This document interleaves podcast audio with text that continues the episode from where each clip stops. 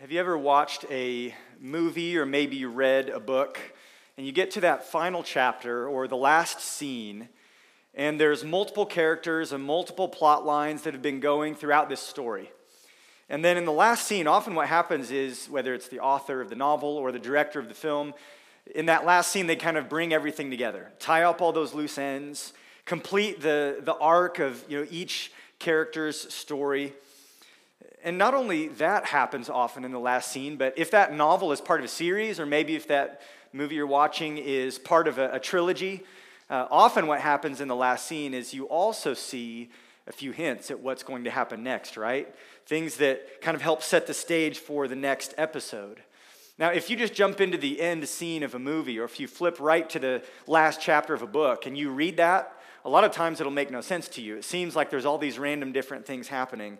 But if you've been following the story, if you know what's going on, maybe if you've read the book before and you've seen the two movies that come after this movie, then you kind of see all the connections and you see how it, it all sort of makes sense. In Genesis chapter 35, although it's not the end of Jacob's life, Abraham, Isaac, Jacob, we've been following the story of Jacob recently. Chapter 35 isn't where he dies but it is the conclusion to the part of the story where he is the main character. This is really the final scene for Jacob. Although we'll see him again, in the future he'll be a supporting character, not the focus of the story. After chapter 35, the spotlight's going to shine on his sons, especially Joseph. So, what we find here in chapter 35 is really sort of a wrap up that brings several different threads to a conclusion but it also gives us hints of what is going to come next. And as Jacob's journey comes to a close, we also find several key lessons that we need to understand as we continue our journey of faith. So we see in verses, first of all, verses 1 through 15. This is really the bulk of, of our message this morning. In verses 1 through 15, Jacob's journey is complete. His journey comes to an end. And it's a journey that's not only physical, He's been journeying back from Haran, right? From the land of his mother's family back to Canaan. It's not just a physical journey. For Jacob, it's also been a spiritual journey, one that's brought transformation for him. We see, first of all, in chapter 35, verse 1, that God speaks to him. God says to Jacob, Arise, go to Bethel and dwell there. Make an altar there to the God who appeared to you when you fled from your brother Esau. If you were with us last week, we looked at chapter 34, one of the darkest and ugliest chapters, I think, in all of Scripture. And you have to wonder how is God going to respond to Jacob following that moral tragedy? Well, thankfully, in an act of grace, God takes initiative and God speaks. And note his command to Jacob. First, he says, Arise and go up to Bethel. He says, Go up to Bethel, but this is actually a journey south from Shechem, where Jacob was. But he'd going, he'd, to go to Bethel meant climbing about a thousand feet in elevation. He says, Arise and go up to Bethel. And he says, To dwell there. Although Jacob had lived in Haran for about 20 years and had purchased land near Shechem and sort of settled there, God's desire is that he return to Bethel. Bethel, if you remember, was the place where God had revealed himself to Jacob. When he had run from home because his brother Esau wanted to kill him, he had laid down, put his head on a stone pillow. And remember, he saw in a dream, a vision, a stairway to heaven. And he saw these angels ascending and descending, symbolizing that God was at work, that God's messengers, God's soldiers, that they were there, they were with him Although he felt alone in the desert as he slept that night, he was not alone. And he saw God standing at the top of this stairway, and God had promised to be with him, to protect him, to bring him back, to bless him, to give him many descendants, and to give this land to him. And God says, I want you to go back to Bethel, the place where your relationship with me started. And I want you to dwell there, not in Shechem not in Shechem. God desires for him to return. And when he gets there, what does God tell him to do? He tells him to worship. He instructs him to make an altar. Dwell there and make an altar there to the God who appeared to you when you fled your brother Esau. Embedded in this command is really a reminder of the things that Jacob seems to have forgotten. He had forgotten, perhaps, how God had appeared to him long ago. This is maybe 30 years previously, and God is reminding him, hey, remember what I promised to you there at Bethel. God's saying, listen, that promise has not expired. I still mean every word of what I said. If you remember last week, after two of Jacob's sons had slaughtered all the men of Shechem in retaliation for how they had defiled their sister, Jacob was afraid. He was afraid that the Canaanites in the region would hear about it and that they would come and wipe him out. But God's reminding Jacob, He says, Listen, I'm still with you. I am the God of Bethel. My promise is good. But not only is God reminding Jacob by this promise of what God had promised, He's also reminding Jacob of what Jacob had promised. Jacob had made a vow at Bethel. If you remember, he had made a vow that if God would bring him back, that he would serve and worship God, and that God would be his God, and that he would offer a full tenth of everything he had to this God, the God of promise. But as of now, that vow is yet unfulfilled.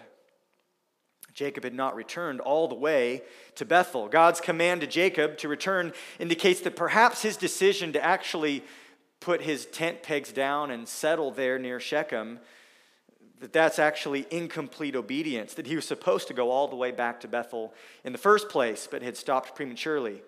What this indicates to us is that this command to Jacob to get up, go to Bethel, make an altar, this is about more than just geography.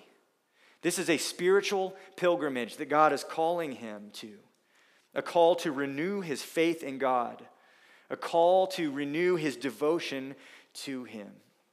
And so Jacob hears the word of God and he responds in verse 2 through 4. And he prepares his family for return. In verse 2, Jacob said to his household and to all who were with him, which is not just his sons and their wives, servants, children, but it's also now the people of Shechem that they had taken. Jacob says to all who are with him, Put away the foreign gods that are among you and purify yourselves and change your garments. Then let us arise and go up to Bethel, so that I may make there an altar to the God who answers me in the day of distress and has been with me wherever I have gone. So they gave to Jacob all the foreign gods that they had and the rings that were in their ears. Jacob hid them under the terebinth tree that was near Shechem. Their preparation to return to Bethel was not just a matter of packing I was talking to Scott Huffman. He's going to go celebrate his anniversary. Today's his wedding anniversary, and they have to go pack tonight. They need to do a lot more than pack to get ready for this journey. Their preparation was a matter of purification. They needed to be purified. Before they could come and worship God and build an altar and be there at Bethel, which means house of God, before they could draw near to Him, there was a need for spiritual purification. He says, Put away the foreign gods that are among you. And you have to ask, well, where did these foreign gods come from? Where did these idols, these figurines, these statues come from? Well, remember that Rachel had stolen her father's household gods when they had fled from Laban. Those needed to be put away. But perhaps there were also foreign gods that had been taken as spoil from Shechem. When the brothers came in and took everything from that city, I mean, think about it gold and silver plated statues, those have to be worth something, right? So they had all these gods, these idols in their midst. And he says that they took the rings from their ears as well. These aren't just, you know, jewelry like some of you women are wearing this morning. These would have likely been uh, charms or symbols of loyalty to these gods. If you worship the moon god, you wear a moon earring, right? Sort of like if you're a Chiefs fan, you wear, you know, the Chiefs hat. It's that sort of a thing. These earrings were symbolic of pagan deities. And so he says, Give me your idols and the rings that are in your ears. And they all comply. They give Jacob everything they have. And Jacob buries it all beneath the terebinth tree. And this is not a ceremonial burying to give honor. This is like, you know, burying something that's garbage, something that's defiling, something that is shameful. They put it away from them. And they bury it beneath this terebinth tree. Trees in this land often marked a sacred spot, a place of significance.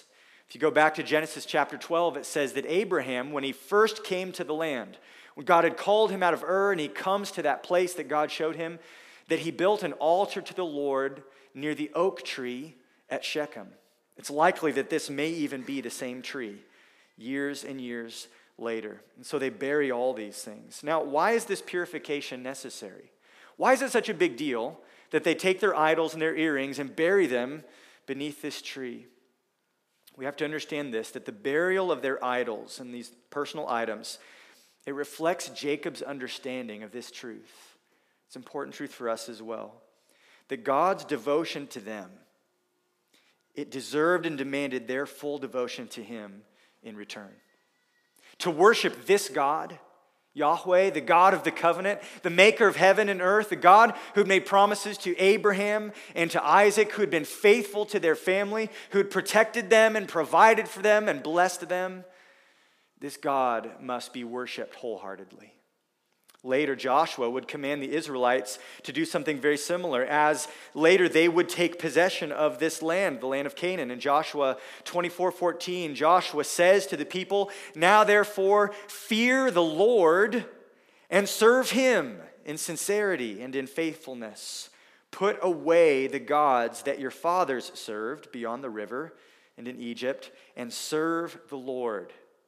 And if it is evil in your eyes to serve the Lord, Choose this day whom you will serve, whether the gods of your fa- that your fathers served in the region beyond the river, or the gods of the Amorites in whose land you dwell. But as for me and my house, we will serve the Lord. What Joshua points out is that the worship of God, Yahweh, the true God, is incompatible with the worship of these false gods. And you have to pick. There's a line drawn in the sand, and you can't just mix and match. This is a matter of spiritual purification. If they were to go and worship God and draw near to Him, they must put away these foreign gods. But there's not just spiritual purification, there's also a matter of personal purification. The, washing and the changing of clothes. And this was necessary because of the lies and the bloodshed of chapter 34. That incident had left a stain on their integrity. And so the external washing and the changing of clothes symbolized for them the internal cleansing that comes through confession of sin and repentance. Psalm 24 3 says this Who shall ascend the hill of the Lord? And who shall stand in his holy place? He who has clean hands and a pure heart, who does not lift up his soul to what is false and does not swear deceitfully. If they would draw near to God, they not only needed to put away these idols, they also needed to be cleansed. They needed cleansing. This cleansing is what's pictured in the baptism of John in the New Testament. Remember, John the Baptist came, and what was he doing? He was preparing the way of the Lord. The people were about to meet the Messiah. And when you get ready to meet God, that's who Jesus is God in the flesh. You need to get ready, you need to be prepared. And the way that we prepare is through repentance of sin and cleansing. And that's what John's baptism symbolized. In Mark 1, verse 2, it says this As it is written in Isaiah the prophet, Behold, I send my messenger before your face, who will prepare your way, the voice of one crying in the wilderness, Prepare the way of the Lord, make his paths straight. John appeared, baptizing in the wilderness and proclaiming a baptism of what? A baptism of repentance for the forgiveness of sins. Jacob and his family were unclean, and they needed more than a bath. They needed a clean heart. Their washing and changing of clothes symbolized repentance and confession, acknowledging that they were dirty and they were sinful and that they needed cleansing. By all these actions, Jacob and his family are expressing their renewed commitment to God and his covenant. Foreign gods forsaken. They are newly washed and purified, and they are now ready to return to Bethel, to the house of God. But for Jacob to obey this call, to leave Shechem and go to Bethel, well, that would mean he had to face his fears. The people of the land to fold up his tents and travel south meant that he would be vulnerable. They had to run the gauntlet, so to speak, before all their potential enemies. But God supernaturally protected them. God kept his promise to be with him and protect him. Look in verse 5. And as they journeyed, there's Jacob stepping out in obedience and faith. As they journeyed, a terror from God fell upon the cities that were around them, so that they did not pursue the sons of Jacob, a terror from God. You know, Jacob had been afraid many times, hadn't he? Afraid of his brother Esau, who'd sworn to kill him. He'd been afraid of Laban, And Laban's uh, retribution after he took his daughters and many of his flocks and fled. He'd been afraid of the people of the land, but now the roles are reversed, and it's the people who are afraid of Jacob, and more importantly, of Jacob's God. Abraham, you remember, had experienced a dreadful darkness when God's presence was manifested back in chapter 15. When God made that covenant with him, that dreadful darkness fell. When a sinful man is in the presence of a holy God and actually knows it, realizes it, you can't help but be afraid. And that's what happens here. Remember, Laban's ill intentions had been stopped by the fear of Isaac. Laban came, and he came with armed men, with all his kinsmen, to get Jacob. And God spoke to him and warned him, Do not touch Jacob. And that was the only thing that stopped Laban from harming him. And here again, the fear of God, the terror from the Lord falls upon the people so that they do not touch Jacob and his family as they pass by. And so Jacob, because of God's grace and protection, is able to follow through on his obedience. Look in verses 6 through 8. And Jacob came to Luz, that is Bethel which is in the land of Canaan, he and all the people who were with him.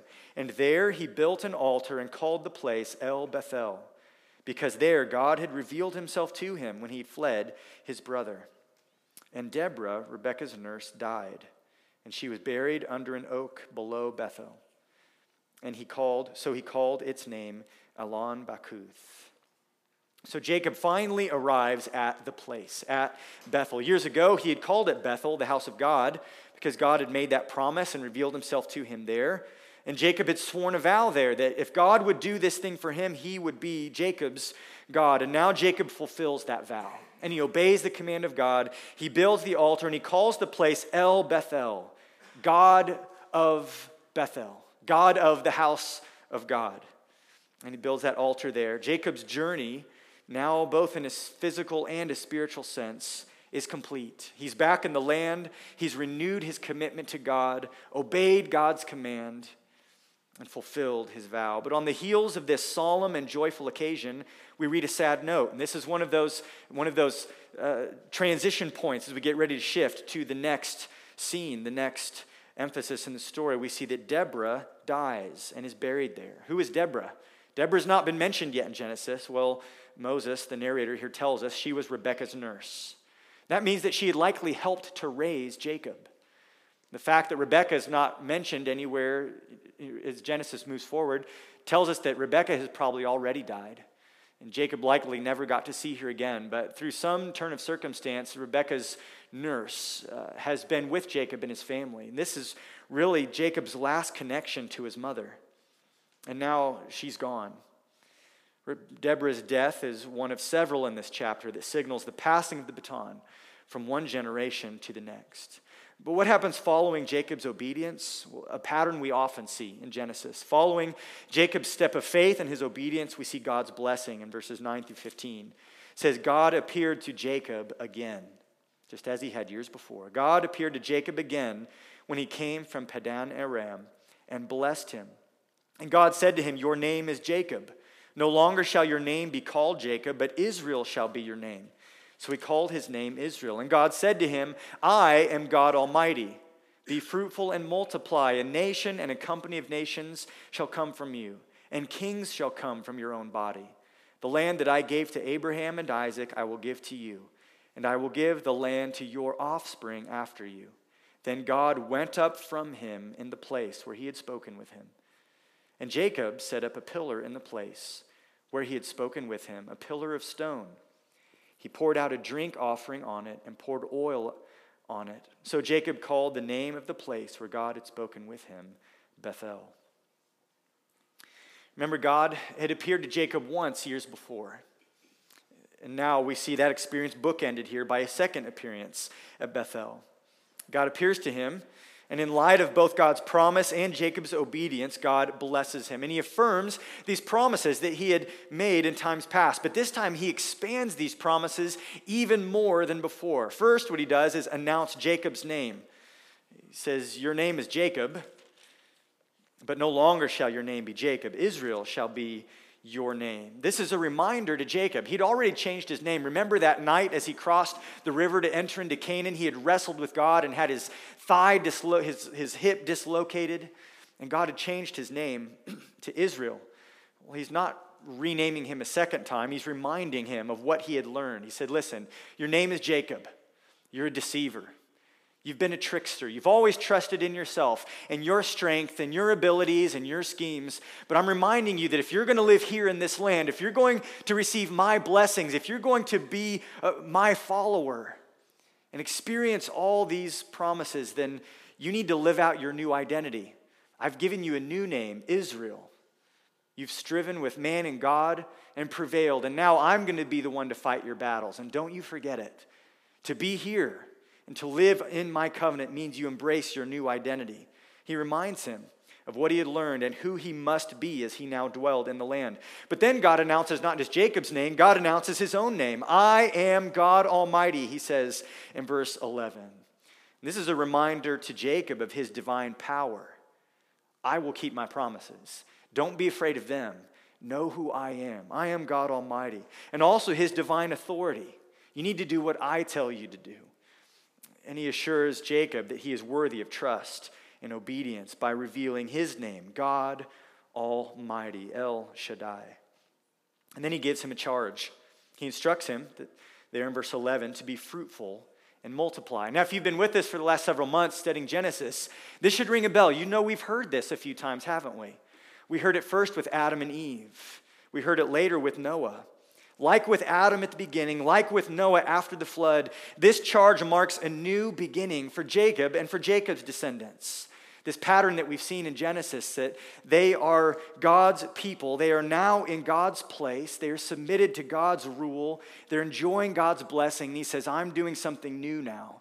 This nation I'm making through you and your descendants. Be fruitful and multiply. It's a new beginning for Jacob and his family. And then he continues with this astounding promise that kings shall come from you. God had given this promise to Abraham two generations previously, but this is the first time God says this to Jacob. To Jacob's descendant, Saul would come. And then David, Israel's greatest king. His son Solomon, who reigned in prosperity over the largest territory in Israel's history, but ultimately the Messiah Jesus, the King of Kings, would come through Jacob's descendants. What a gracious promise to a sinful man like Jacob, who stumbled time and time again, that God would grant him the privilege and the honor and the blessing of being in the line of not just kings, but the ultimate King, Jesus Christ. And he closes his blessing to Jacob with this assurance that the land is for you and your offspring. What I said to Abraham, what I said to Isaac, what I've said to you, um, he's confirming it here once again. This is going to be theirs. And then God departs. He's gone. He goes up from that place. And Jacob is left with these gracious promises ringing in his ears. And he responds in worship and memorializes the place with the pillar and the offering. We see here through this, this section, verses 1 through 15, as, as Jacob's journey comes to a completion. His physical journey, his spiritual journey, we see that God is faithful not only to protect his followers, his children, but God is also faithful to purify his people, isn't he? God's always working in us as we seek to obey and trust, as we stumble and as we're renewed and restored to God. He's always at work purifying his people as he seeks to bring his promises of blessing to the world through them. That's what God does. But it's not just Jacob's his journey that's complete. Here in this chapter, we also see that his family is complete. Verses 16 through 26. Having fulfilled his vow at Bethel, we see that Jacob continues to go south towards his father's house. He wants to see his dad to see Isaac. And on the way, a bittersweet experience changes the shape of the family. We see the birth of Benjamin and the death of Rachel in verses 16 through 20. It says, Then they journeyed from Bethel. When they were still some distance from Ephrath, Rachel went into labor, and she had hard labor. And when her labor was at its hardest, the midwife said to her, Do not fear, for you have another son. And as her soul was departing, for she was dying, she called his name Ben Oni, but his father called him Benjamin. So Rachel died, and she was buried on the way to Ephrath, that is, Bethlehem. And Jacob set up a pillar over her tomb. It is the pillar of Rachel's tomb, where, which is there to this day. Jacob gets another son. He has 11 already and a daughter, Dinah, but now we see he gets a 12th son through his favorite wife, his beloved wife, Rachel. But this son comes at a cost. Years earlier, if you look back in chapter 30, remember Rachel, who was barren, had cried out to Jacob, Give me children or I shall die. Remember that? She was desperate. Ironically, now she does die in the act of giving birth to her second son. She'd given birth to Joseph already, but now giving birth to Benjamin, she will lose her life. The death of a mother in childbirth was sadly all too common in those days. And that's what Rachel experiences. But there's also a note of fulfillment here the fulfillment of her hopes. Remember when she had named uh, Joseph, what she had said? May the Lord add to me another son. That was her hope and her prayer. And we see here that it's fulfilled. God had added to her another son, but she would sadly not live to see him grow into a man. She names him Ben Oni, which means son of my sorrow. She knew she was dying. But Jacob calls him Benjamin, son of my right hand. The right hand, unless you're a lefty, like my son Elijah, your right hand is your favorite hand, right? And it's the stronger hand, it's the preferred hand a fitting name for the son of Jacob's favorite wife, his preferred wife. And it's a more positive name that denotes strength instead of grief. And Jacob, if anybody knows the power of a name, Jacob knows the power of a name, right?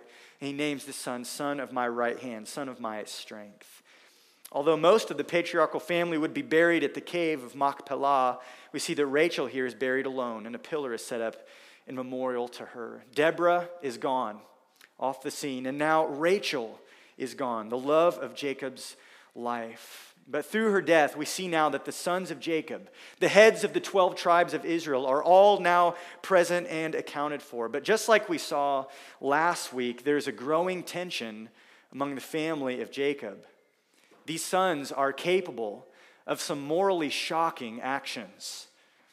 And that's what we sadly see happening next with the sin of Reuben in verse 21, we see that Israel journeyed on, he's continuing south, and pitched his tent beyond the tower of Eder. And while Israel lived in that land, Reuben went and lay with Bilhah, his father's concubine, and Israel heard of it. It seems like a random, one off little statement about uh, a horrible thing that happened. But there's something important for us to see here. The seduction of Bilhah is not simply a matter of lust. Remember that Bilhah was the maid of Rachel, and she'd been taken as sort of the surrogate mother, a wife for Jacob. Jacob had sons by four different women. There was Rachel, the favorite, and then there was Leah, the unloved wife, sister of Rachel. But then both Rachel and Leah had servants, Bilhah and Zilpah, and both of them had had children through Jacob as well. So it's kind of a complicated family tree. Bilhah is the maid of Rachel. And so understand now that this is not simply a matter of lust, this is a power grab by Reuben. This shows the tension between Reuben and his father, the bitterness and resentment between Reuben and his father. To sleep with Bilhah was to ensure that Jacob never would again. He would never go into her again. Therefore, ensuring that the maid of Rachel would not take Rachel's place as the favorite wife. Reuben knew exactly what he was doing when he went in to Bilhah. Reuben wanted to make sure that his mom, that Leah, didn't have any competition. She had suffered so many years being second best, and he wanted to make sure she had no new rival after Rachel dies. Not only uh, did it accomplish that, it was also a claim to power in the household of Jacob. Reuben, as the oldest, is asserting himself as the heir. He's saying, All of my dad's stuff, including his concubines, that's all mine. Later, David's son Absalom would do the same thing. If you read 2 Samuel, we'll see that you see that there's a coup and that Absalom seeks to take over the throne from David. David flees, and a wicked counselor tells Absalom to go into his father's concubines. They set up a tent on the roof of the house to make sure everybody in Israel knows that Absalom's the new top dog. He's the new alpha male making a statement that he intended to overthrow David and take the throne for himself. And that's exactly what's happening here with Reuben's treacherous actions.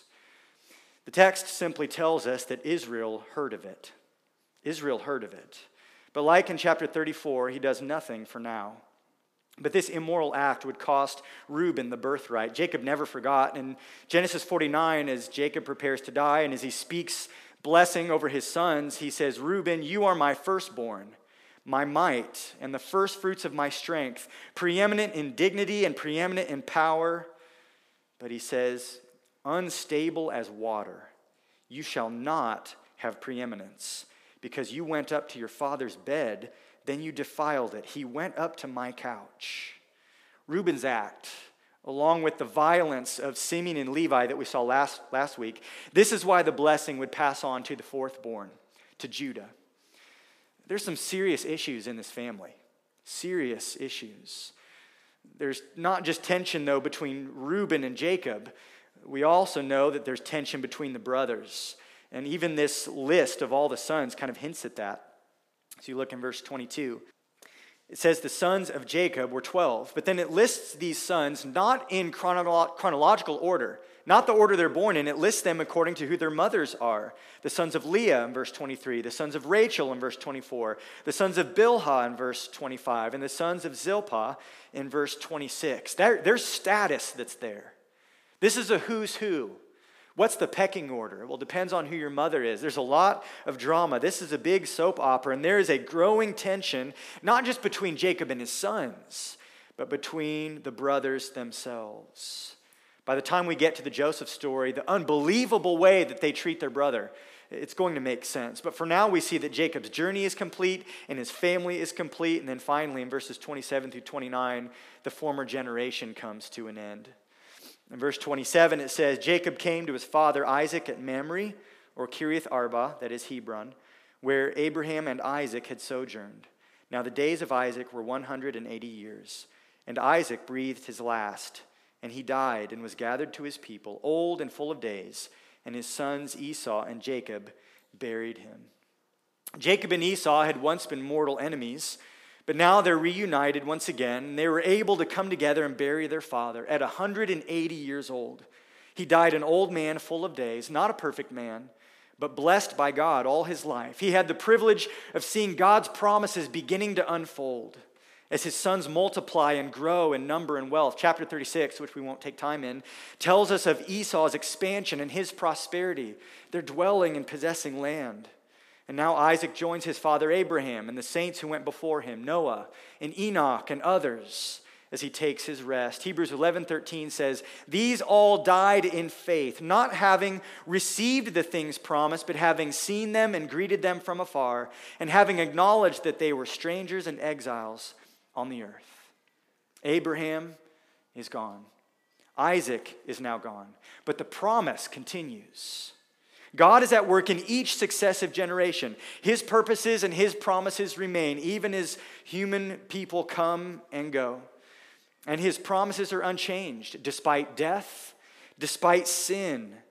Isaac has laid to rest. Jacob has limped back into Canaan. And now the stage is set to see how God will further his covenant promises in the coming generations. This is sort of the wrap up of Jacob's journey, of Jacob's life. And the table is now set for what's going to happen next. But I want to look briefly as we close this morning at four principles that ought to shape our own walk, that ought to shape our own journey, our own faith. I think there's some things we can learn here from the conclusion of Jacob's life. Number one, if you're taking notes, you can jot this down. Number one, our journey of faith requires purification. Our own journey requires purification. And that's a purification that comes through repentance. When we embrace Jesus Christ by faith, we all experience, first of all, an initial purification. There's an amazing text in 1 Corinthians chapter 6 that describes the kind of people who will not inherit the kingdom of God. People who are ruled by their sin, whether it be murder or theft or sexual immorality. Paul says that those people will not inherit the kingdom of God. But then he says an amazing thing. He says, Such were some of you. Such were some of you, but you have been washed. You've been justified, sanctified by our Lord. When you come to Jesus and you acknowledge who you are, that you are a sinner and that you are unclean and that you deserve judgment and you are broken over your sin, you repent and confess and say, God, I need your grace, I need your mercy. God gives it. He cleanses us, He makes us new, He washes us. But we don't just need that initial purification. We, we have that. If you are in Christ, you have that. But we also need an ongoing purification. We have a status of being clean, but sometimes we pick up the dirt and the grime of life, our own hearts often make us unclean once again, not, not in such a way that puts us outside of God's grace, but in such a way that means we have some things we need to take care of. We see this in John chapter 13, sort of symbolized as Jesus washes his disciples' feet. He's, he begins to wash their feet, and Peter says in John 13, 8, You shall never wash my feet. He says, Jesus, you're the most important one here. You're not supposed to be acting like a servant. But Jesus answers him, If I do not wash you, you have no share with me. We have to be cleansed, right? Verse 9, Peter is picking up what he's laying down. Peter says to him, Lord, not my feet only, but also my hands and my head. Jesus says to him, The one who has bathed does not need to wash except for his feet, but is completely clean. He's saying you don't need to get saved all over again. You don't need to come and receive the Holy Spirit all over again. You don't need to come and, and experience the cleansing through Christ's blood that makes you a new person all over again. If that's happened, it's happened. And you have that status. That is written in stone, it's written in blood. Christ has purchased that for us with his blood. But we do need ongoing washing. We need ongoing change, ongoing cleansing because of our sins. You know, in particular, we're prone to pick up false gods along the journey, aren't we? As we go through life. You know, John Calvin writes in his Institutes that man's nature, so to speak, is a perpetual factory of idols. Do you believe that? I think we all know that to be true, that our hearts are idol factories. It is so easy for us to love and fear and trust and depend on the wrong things. And that comes from within. We worship comfort, we worship money, we worship pleasure, we worship the approval of man, we crave things and experiences and recognition. But our God is a jealous God. And God's not interested in being one of our many loves. He's not interested in being one of our gods, one of multiple good luck charms. He doesn't want to be a backup plan for you. God demands to be supreme. Jesus says you cannot serve two masters. What's the problem? We often try to sit on the fence, don't we? But God demands our full and total allegiance. Later, Moses would write in the law, the word of God, you shall have no other gods before me. In Deuteronomy 6 5, it says, You shall love the Lord your God with all your heart and with all your soul and with all your might. Anything else is idolatry if you are on that journey of faith, if you've trusted Christ, you're following Him, said, Jesus, I want to follow you, I'm taking up my cross, I want to be your disciple, then you may need to take some inventory of your life this morning to consider is there some ongoing purification that's needed in my heart? Examine yourself. Are there things in your life that need to be cast off? Like the Apostle Paul says to the Ephesians and to the Colossians, that there are these things, these works of the flesh that we need to put off like a dirty garment that we take off and cast aside? Are there things you need to bury this morning so that you can fully follow God's call for your life? What is it that's keeping you from full and total obedience to Christ? Because whatever keeps you from full obedience is also keeping you from the fullest experience of God's blessings. You know, just like a yard that's filled with weeds can't really grow good grass. A heart that's filled with idolatrous loves chokes out obedience. And it hinders us from experiencing the full blessing that God delights to give to his children. James 4, verse 8 says this Draw near to God.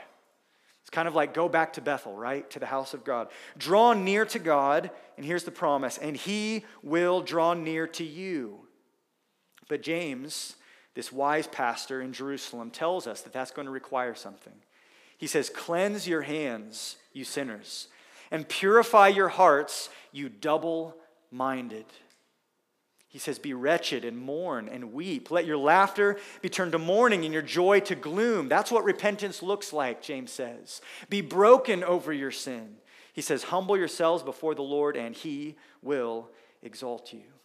Friends, if you're a double minded person this morning, if you're trying to worship God and hold on to your pet sins, if you're trying to worship God and hold on to some of your personal idols, then what God desires for you this morning is to repent and to receive the cleansing and renewal that comes through confession and forgiveness. 1 John 1 9 says, If we confess our sins, He's faithful and just to forgive us our sins and to what? To cleanse us. To cleanse us from all unrighteousness. Our journey of faith requires purification. That purification comes through repentance. But secondly, our journey of faith must be directed by the commands of God. If you're going to follow Christ, if you're going to walk that path of faith, it requires obedience. Obedience. Jesus says, if you love me, then you will what? Keep my commandments. You know, Jacob wanted to stop at Shechem, didn't he? But God commanded him to go all the way back to Bethel. Jacob had a directive to follow, and so do we. God has revealed his will for us, and it is here. You know, I talk to people who say, I'm just trying to find the will of God for my life. And usually what they mean is, should I marry this person or, or not? Or should I take this job or that job? Should I buy a house or should I rent?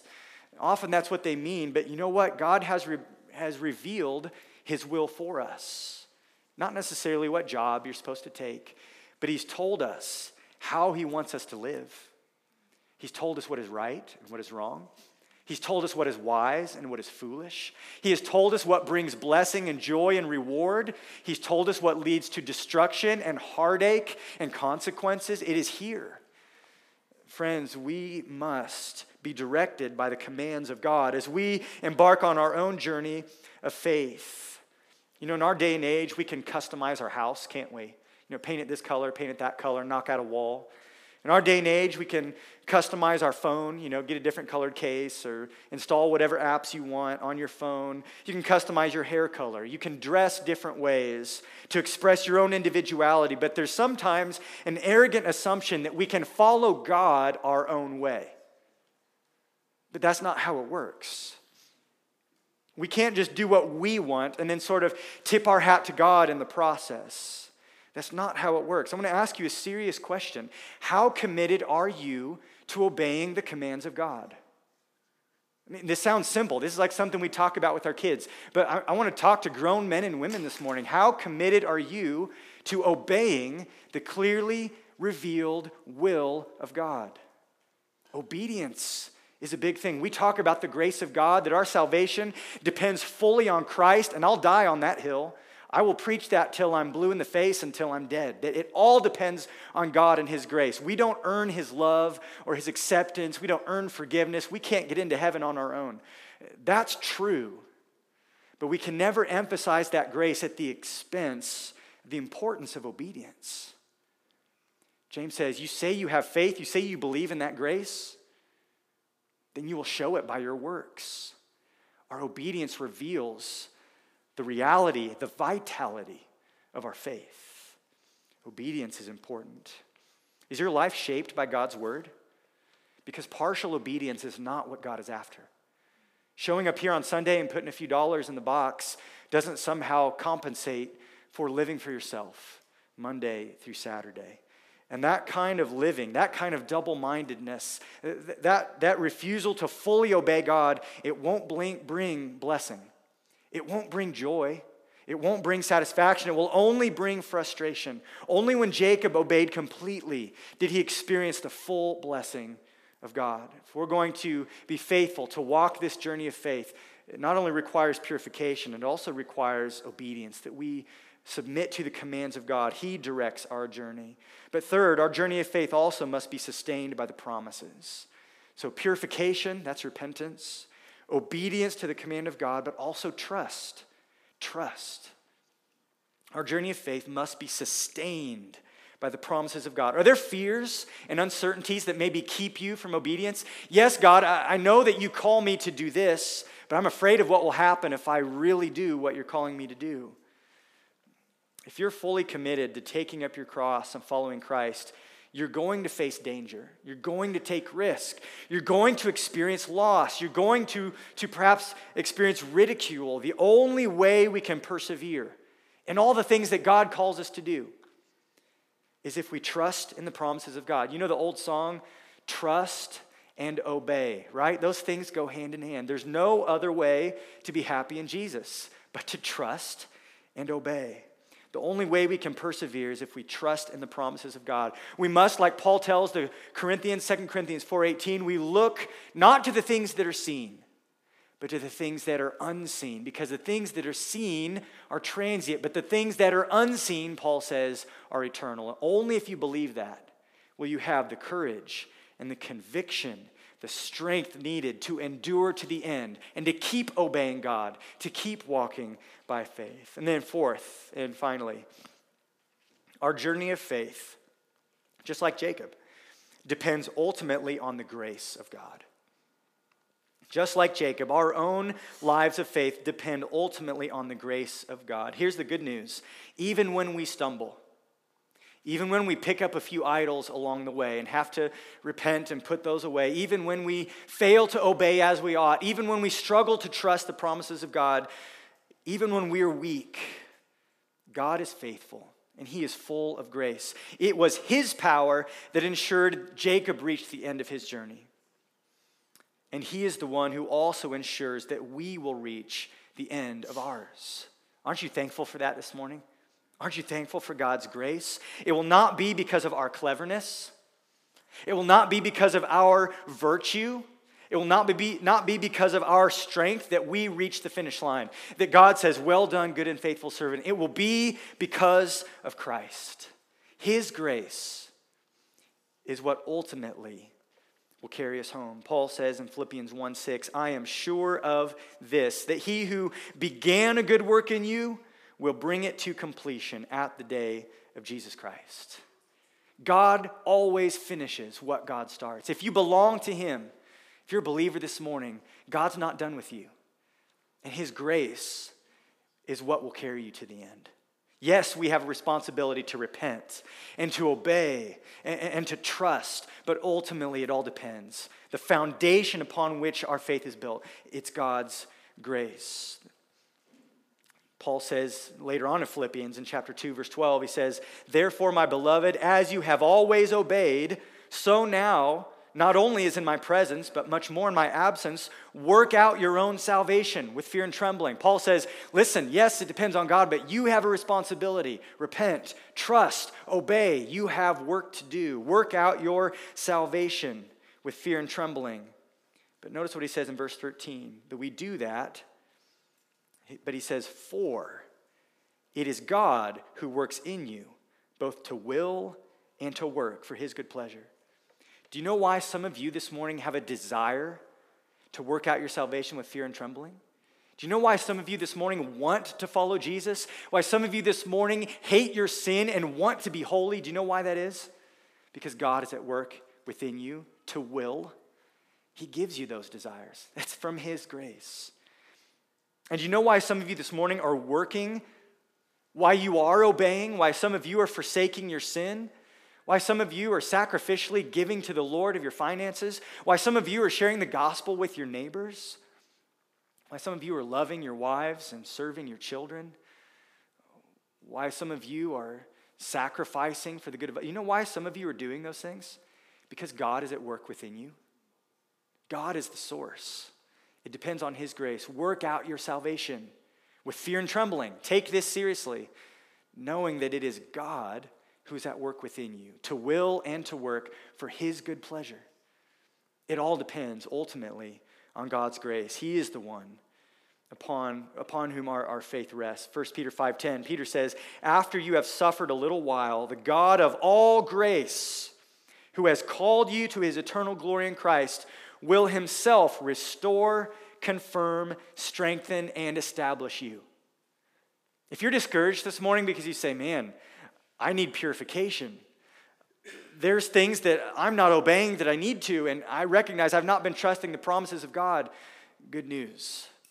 You can come to Him in confidence, receive forgiveness and cleansing, and get a fresh start, knowing that it ultimately depends on God. Because of Christ, we will make it to the end. So come and be cleansed anew today. Be washed and purified for the journey. submit to the commands of God, and trust in his promises, confident that his grace has brought us safe thus far, and grace will lead us home. God, as we read the story of Jacob, we're encouraged to see that he's a frail and sinful man like us, but you are a gracious God who is faithful to always keep his covenant promises. We thank you for Jesus this morning.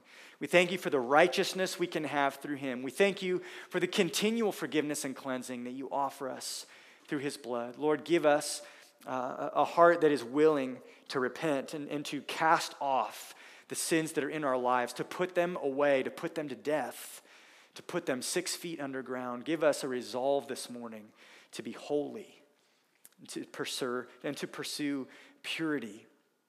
And I ask God that you would give us a, zeal to obey, give us a willingness to submit to you in all areas of life and not to be double minded people. Lord, strengthen our faith to trust your promises because it's hard for us. We're weak people.